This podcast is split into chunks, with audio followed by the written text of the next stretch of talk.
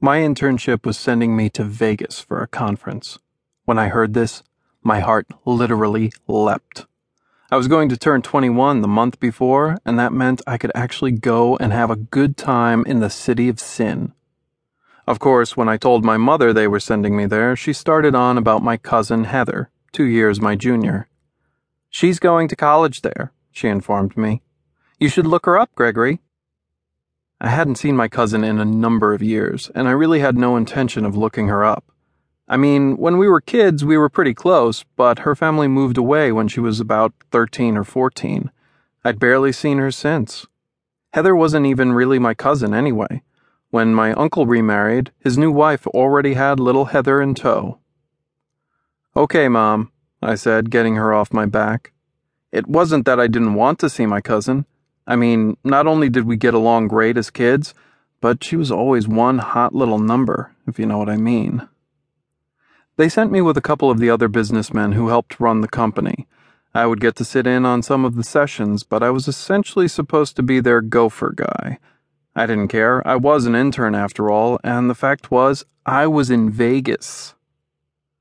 The conference was in the Bellagio, and that's where we were staying.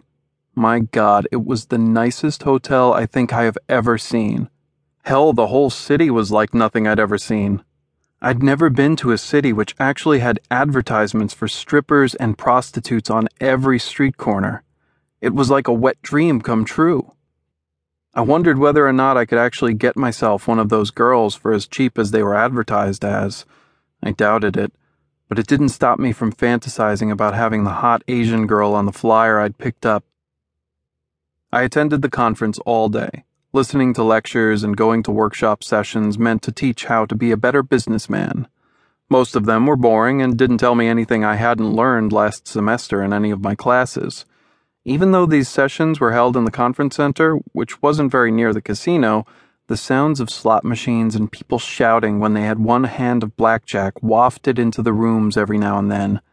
I couldn't wait to get out on that floor and blow what little money I had. I even thought about hitting up one of the strip clubs and seeing if I could get a cheap lap dance or two. This was Vegas after all. At 5:30 p.m., the conference let out and everyone went their separate ways. The men I was traveling with insisted I joined them for dinner, which I did because they were paying, and I finally made it back to the casino about 7. I didn't waste any time. I took the 50 bucks I'd allotted myself to gamble. Hey, I was only a broke college intern and made my way to the slots. Now, I had only just turned 21, but I wasn't stupid.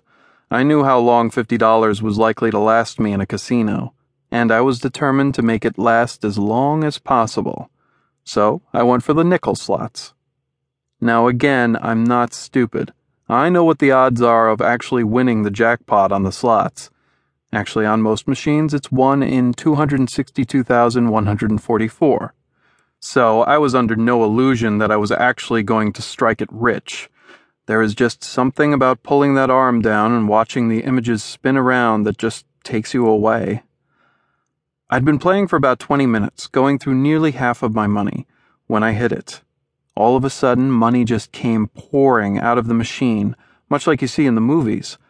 I reached out my hands to catch the coins as they fell out of the machine and eventually had to put a cup underneath.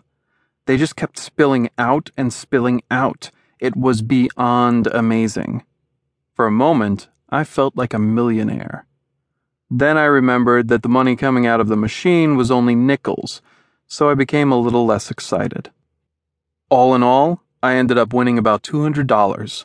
Not bad for my first ever Vegas outing. I knew when to quit, so I took my money and brought it to the window to get it changed into something a little less heavy. I'd assumed the woman was going to hand me a couple hundred dollar bills. But when she handed me 25 $10 casino chips, I figured, what the hell? All I was going to lose was the original $50 I'd started with. The only other game I really knew how to play was blackjack, so I found an empty seat at a $5 minimum bet table, which are really hard to find, by the way, and went back to work. I changed some of my $10 chips into $5 chips, and for a while I was just betting the minimum. Like I said, I wanted to make the money last as long as possible.